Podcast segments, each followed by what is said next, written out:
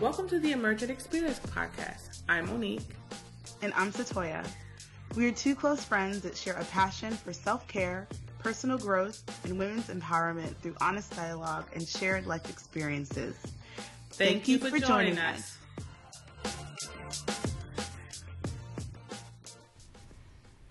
Welcome, welcome, welcome. This is episode seven, and we are going to talk about body positivity. Is it body image positivity, I should say. So, the question that came up when we talked, and we talk about this quite often, is the body positivity movement an excuse to be unhealthy um, or to being unhealthy? And that question comes up because um, I guess I could be. I am considered a plus size woman. Yes. Yes, I'm. I'm considered plus size as well. Mm-hmm. And lately, I've been in my feelings. Now, let me tell you what that means. I'm going to tell you why.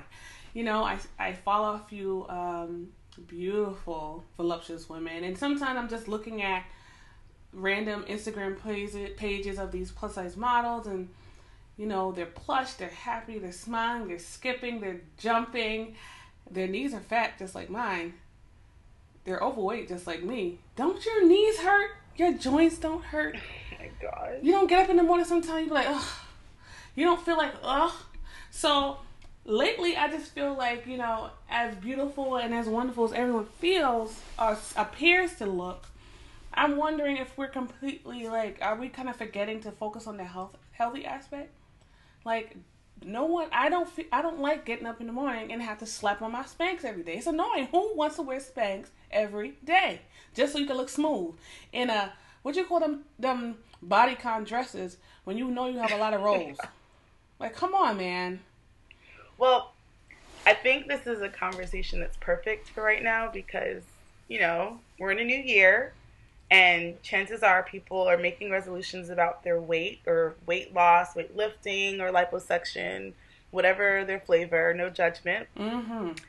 But this is the time of the year when new gym memberships are at an all time high. So, according to Gold's Gym, it's a fun fact, their traffic jumps 40% between December and January. Wow. And the number of memberships dips back down significantly in February. Which is why I never. Well, I stopped joining gyms, especially with what an annual contract. I'm like, no, no contract. Yes. Two months, three months. That's it. but what does this mean for the body positivity movement? Should we forego the gym memberships, supplements, classes, and just love ourselves the way we are? Let's talk about what the body positivity movement is. Mm. So, when I was looking online, there is a website called the Body Positive, mm-hmm. and it's a movement that was founded in 1996 by these two women. And their goal was basically to teach people how to reconnect to their innate body wisdom so they can have a more balanced, joyful self care and relationship with their whole selves that's guided by love, forgiveness, and humor. But that sounds very different to the body positivity movement that I think most people have come to understand it as. Because, like, you know, if you see plus size women or like a video on YouTube or um, Facebook or something, if you look in the comment section, there is always at least one person, usually more than one, but there's usually for sure one person that's like, oh, that person's glorifying an unhealthy lifestyle mm-hmm. and oh, all that stuff. But I mean, are they right about that? That's a good question. Well, when you have plus size women doing yoga, I don't think they're glorifying an unhealthy lifestyle. I don't think so either. And I think yeah. it's amazing that they mm-hmm. are empowered to mm-hmm. take control of their bodies in that way. Mm-hmm. I think one really good place to start, though, is to talk about what health actually is. Because I think the words like health or healthy or well being, they can be really ambiguous terms. Mm-hmm. And so, and I, I think it might be helpful to start with maybe some key points about health. So, what is health? here are some key points to health. Um, according to the Medical News today, health can be defined as physical, mental, and social well being, and as a resource for living a full life. Um, if it refers uh, not only to the absence of disease, but the ability to recover and bounce back from illness and other problems. Um, some factors for good health um, genetics, uh, your environment, relationships, and education. Knowledge is everything. Mm. You always hear knowledge is power. Knowledge really is the key to so much. With knowledge, you can become a millionaire. With knowledge, you can heal yourself. With knowledge, you can build build a house. You know, well, no, not really, but the proper knowledge. if you go and get the training, yes, you can. So you know, those are things that are going to help us really determine if we're living a good lifestyle and how do we live it. Um, a healthful diet, exercise, screenings. Screenings are so important because it's preventative. It's catching it before it gets worse or catch it before it even starts.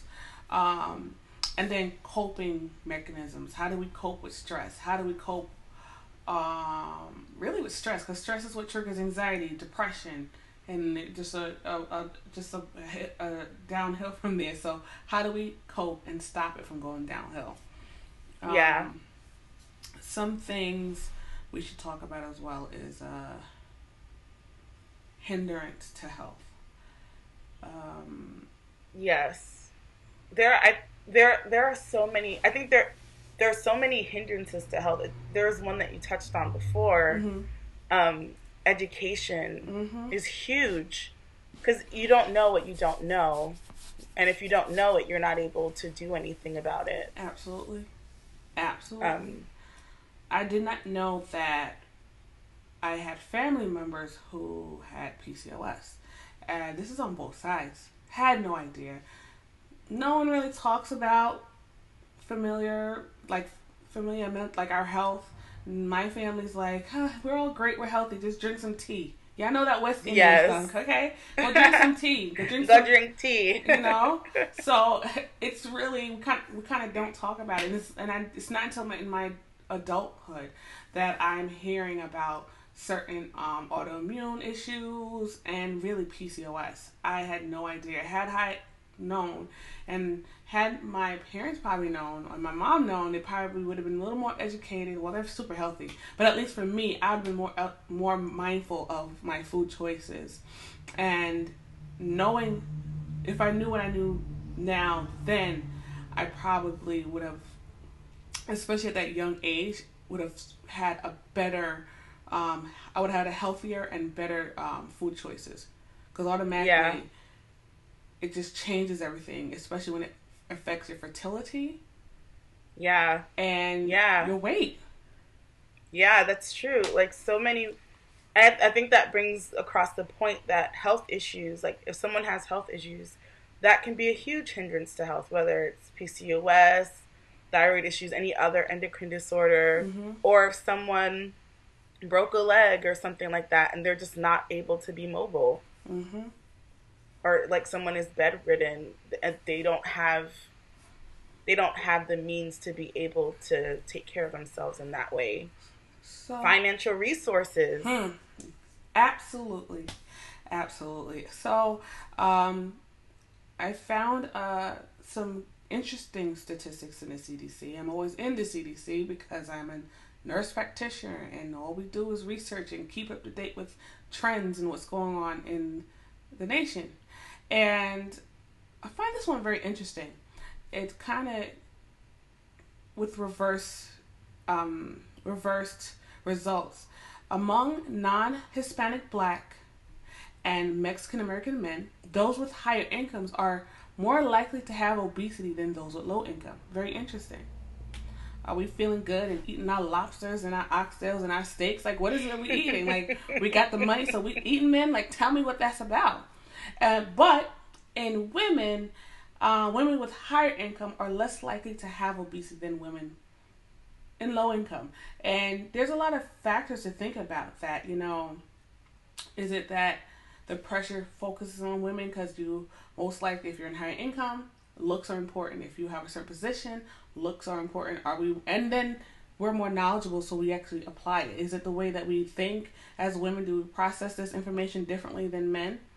Um, in general, and this is uh, this is just a known fact. You can do your research, you can look, you can Google. In general, a lot of urban communities are confined to very little resources. You'll see all Yeah. the fast you'll see all the fast food restaurants. Every fast food restaurant, you gotta go to the hood. And I'm gonna And a lot of them are food deserts. They don't have supermarkets Nope. or access to fresh produce. Nope. so it's McDonald's and Wendy's and White Castles and Sonics and And it's cheaper. It, it, you know It what? can be cheaper. Yeah, Like I don't know these days because I, I went to McDonald's the other day and one thing was like nine dollars and I didn't order anything extra. but they'll have like specials where you can get two Big Macs for three dollars. Well, yeah, that is cheaper when you think about it. So if you can get two, three, ba- three, if you can get two Big Macs for three dollars and be full, or pay eight dollars for a salad and kind of sort of Not yeah, be full, Yeah, but then be hungry within the next thirty minutes. that makes sense. That's true. So you have all that. You have a lot of smoking ads, and I don't know if you ever noticed that. I know at one point, um, I forgot her name, but she used to be like on MTV, and she had this whole initiative with smoking. If you ever look in all the urban communities, black communities, you'll see billboards of smoking ads. Wow, You'll see more smoking. That. You'll see more smoking ads in those neighborhoods than anything else. And then you got rural communities where they just have no access to anything. It might be one clinic or one hospital. It might be hundred, you know, uh, two three hours away. Yeah, So they're dealing with what they have. So they may not have a lot of fast food in maybe the rural areas, but they will. They won't have enough. Um, they, they can't make it to a doctor's appointment. They can't get screened for diabetes or HIV. They will have a popular. At, at one point, there was an issue with drugs in rural communities, and it, it was a it was a epidemic there. yeah. So resources is absolutely a huge factor, and knowledge. You know, one thing we didn't um, in our converse in our previous conversations about this. Um, I think one thing we haven't talked about a whole ton is the generational component Mm. because you know, like a child eat what the parents eat, and the parents ate what their parents ate, and all of these like different foods that have been transferred down genera- generationally. So it's like, well, generational habits. fried chicken or like fried lots of fried foods or different things like that butter, butter, and more butter. All that, which is or true. heavy starches or whatever That's true. What you cook in the home and what we identify as home cooked, loving food can be very unhealthy and in excess, which is usually every day. We're creating, we're creating walking diabetic children, and and that's, some might people might take it personal and say, "Why are you saying that?" But at the end, it's true. If I'm feeding my kid all this junk and not really fresh food, and understanding that fresh food is good, and it's healthy, and it's good for your body, and tell them you should eat to put energy in your body, to cre- so your body can sustain and not be in an, an excess of fat, then yeah, we're gonna teach the kid is gonna end up being uh, is predisposed for diabetes, um, cardiovascular dis- diseases, respiratory Yeah. infections. The list goes on. With with increased fat comes increased um, inflammation, and the list goes on. So you're very right about that. And our our exercise habits. Like if I'm not exercising, my kid is probably not gonna exercise, and her kid is not gonna exercise. that's true And the thing is, oh, I used to be athlete as a kid, but I'm a I'm a chunk I'm a chunky mom now. But your kids really should be watching you be active, and that's something I know I have to work on. yeah that's a good point hmm because ultimately they're going to they're going to live by our example and do what we do hmm as opposed to what we sim- simply than what we tell them. There was a quote that i saw on a website. I Mhm. can't remember exactly what it is but Mhm. it'll be in the show notes. Hmm But I am a firm believer in that self loathing is a hindrance to health. Mm. Because they they had this uh, whole idea of what they called weight hate, hmm And I can identify with that because when I um like when I got to my early 20s, that was just about when I started putting on a lot of weight and a lot of that was due to PCOS and just not knowing and so on and so forth. Mm-hmm.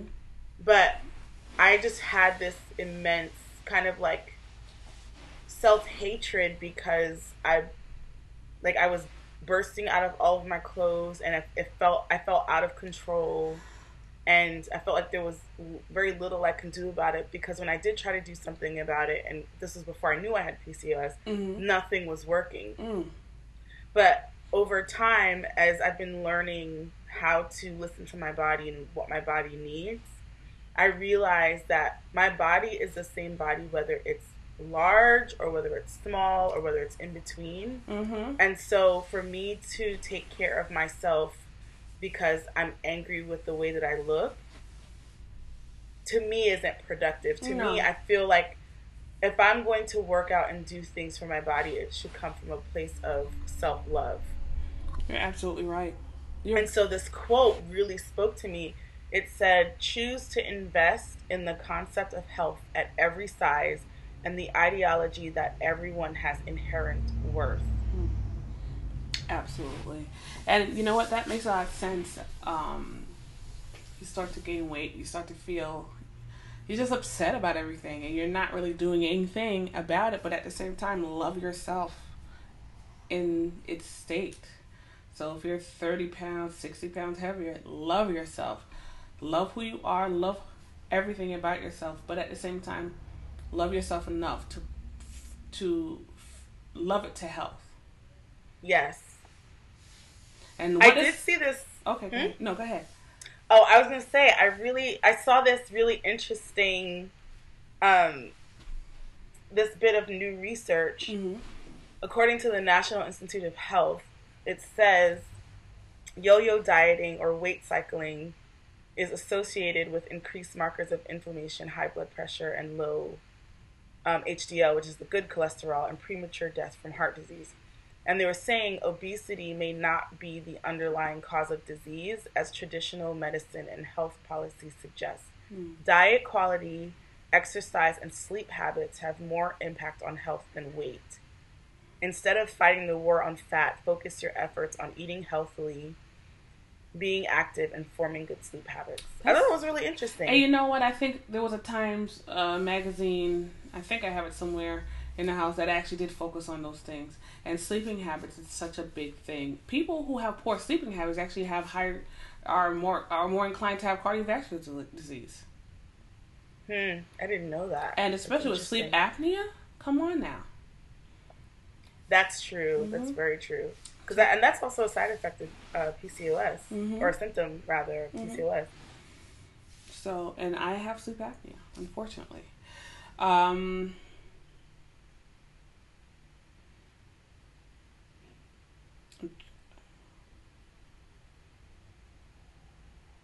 I think ultimately mhm. with this whole idea of whether the body positive, this whole idea regarding whether the body positivity movement is an excuse to be unhealthy, I think that the I think that health and the bo- body positivity movement are mutually exclusive. Mhm. I I think that I don't think that people shouldn't love themselves just because their body might be at an unhealthy state. Like I don't and and this might be this might be an extreme example, but like if someone had cancer Mhm. or if someone has cancer, they're not in a healthy state, right? Mhm. But I don't think someone would be like, "Hey, you shouldn't love yourself because you have cancer." You know what I'm saying? Mhm. Like I think that I think that people should love themselves separately and completely apart from whether they're healthy or not. Mhm. But I think out of the place of continual self love, then people can grow to a healthy place. You're right. I think that that makes a lot of sense. Um, uh, I think really also we should be focusing on accepting, accepting different the differences in women and, and men too as well, but accepting the differences in body size, body shapes, And Yeah. we shouldn't like I I feel like on Instagram everything is about the perfect hourglass and perfect breasts and perfect bottom and perfect abs. It's to the point where I'm just like, is there any real people who look real on Instagram? Like you can get so caught up and I see a lot of people who they live day to day trying to meet this criteria of how their body how they think they're supposed to look Right. Except all people, whether they're heavier, smaller, because you know you can't shun women who are quote unquote skinny or underweight because there are just some people who are naturally born that way.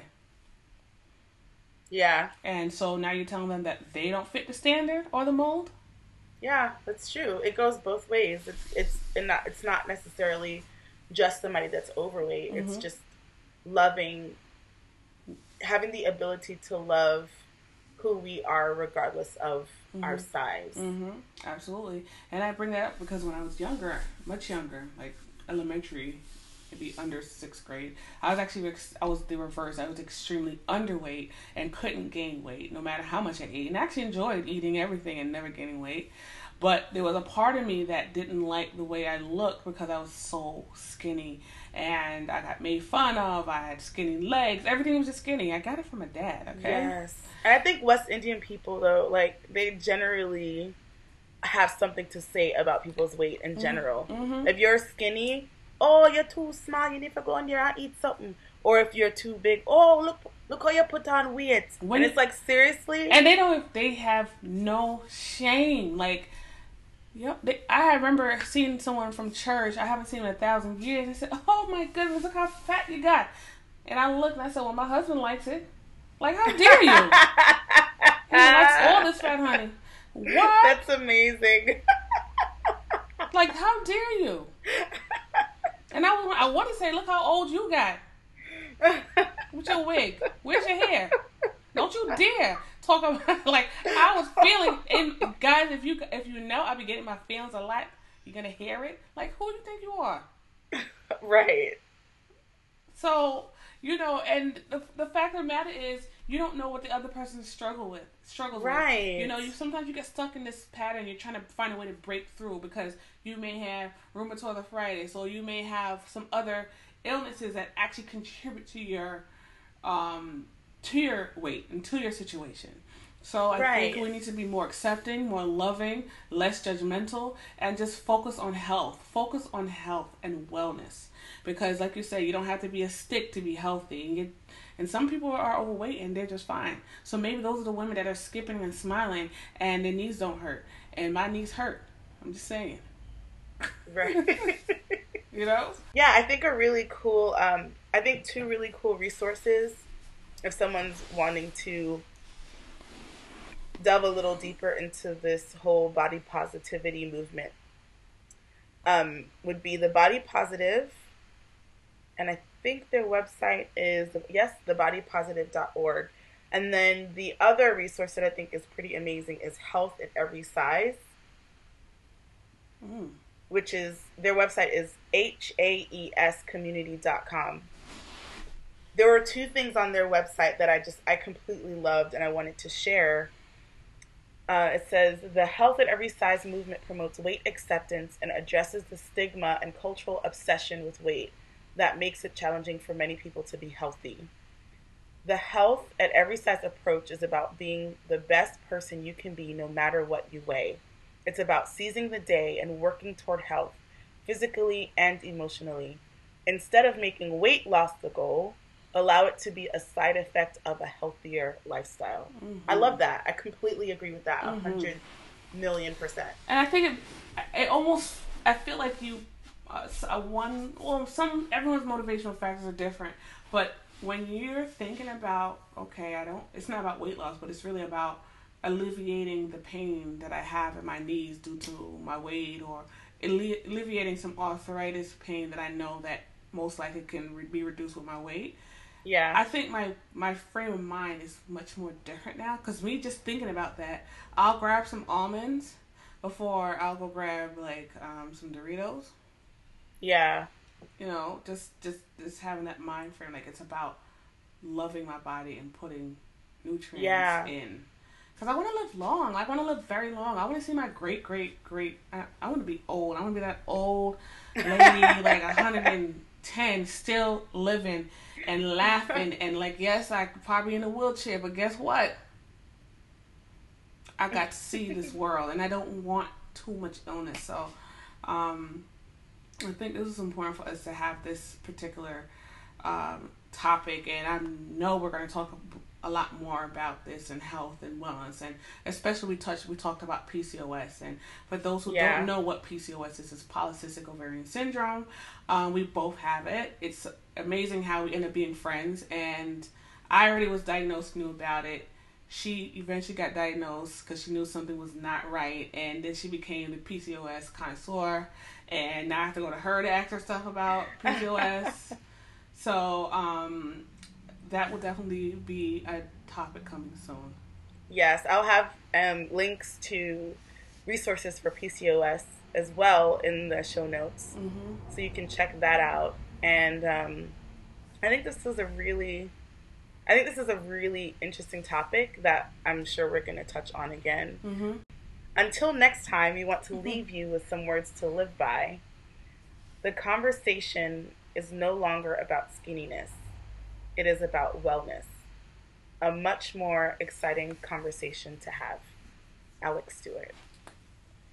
Bye. Later, guys.